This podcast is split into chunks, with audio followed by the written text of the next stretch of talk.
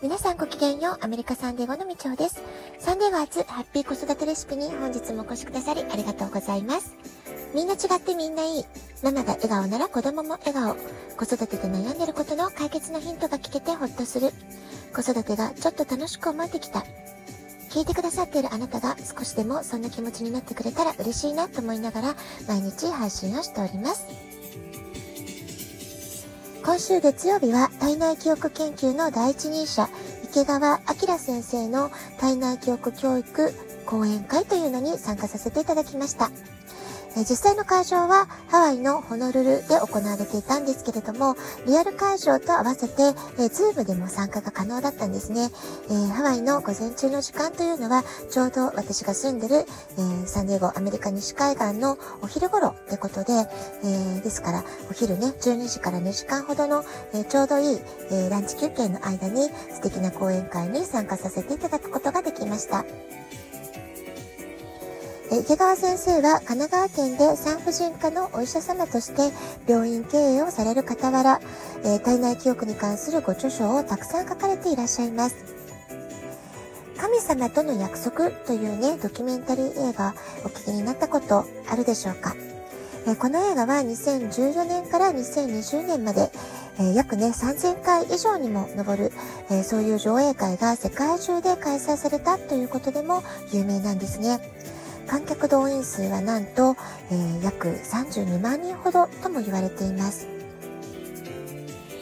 この映画の存在で随分と体内記憶という言葉や概念が多くの人に知られるきっかけになったんではないかなというふうに思っています。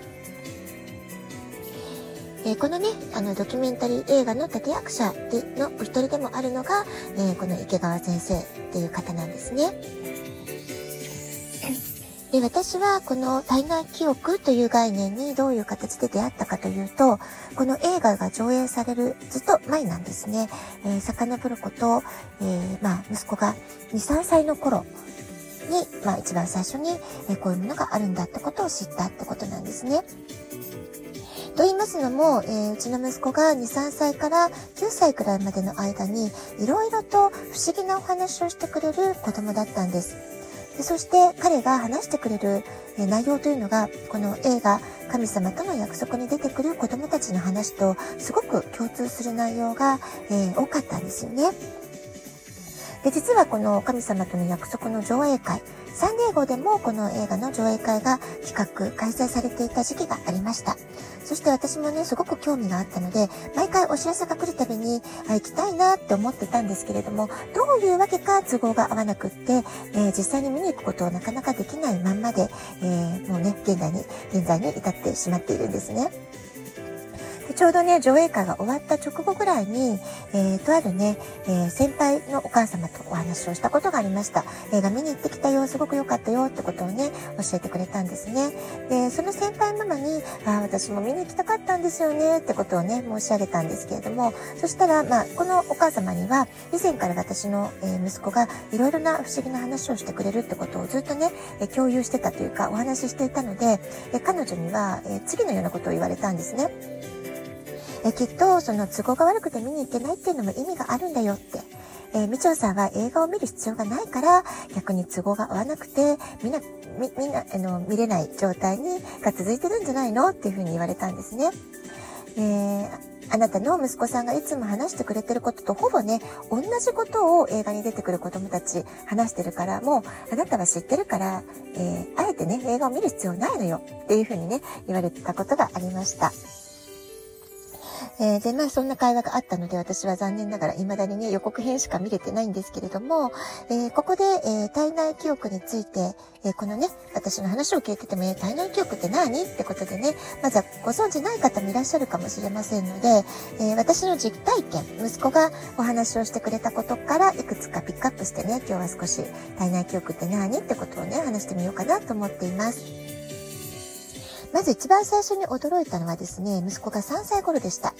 和食のレストランで、すごくカジュアルなね、ラーメンとかお寿司とか食べられるようなレストランで、お昼を2人で食べに行っていた時があったんですけれども、そのランチプレートっていうかね、ランチョンマット、紙のね、ランチョンマットですよね。ランチョンマットの裏が真っ白な紙だったので、息子は当時飛行機が大好きで、飛行機の絵を描き始めたってことがありました。で、まあね、いつでもそういうことは多々あることだったので、また大好きな飛行機を描いてるんだなと思って、私はそれを見ていたわけです。それで、今描いてる飛行機は、どこの飛行機 ?JAL かな ?ANA かな、日本にいた時に乗った飛行機なのかなっていうふうにね、私が声かけをしました。で、そうすると息子はすごく真面目な顔して、違うよって答えたんです、まず。JAL でもない、ANA でもない、私が言ったエアラインのどれでもないっていうわけです。そして続けた言葉がすごく私はびっくりしたんですけれども、僕がマミーのお腹の中に入る前に乗ってきた飛行機だよって言ったんです。で、私はすごく不思議な面白いことを言う子だなと思って、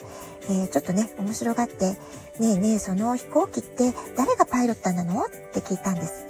で、そうすると、そんなの当たり前でしょとでも言うような唇で、神様に決まってるじゃんっていう感じでね、神様だよって言ったんです。そしてその飛行機の中でママを選ぶんだよってことも教えてくれました。当時はまだね、多分 iPad 出る前の時代だったと思うんですけれども、息子は iPad の画面をスクロールするような、ピュッピュッとね、手を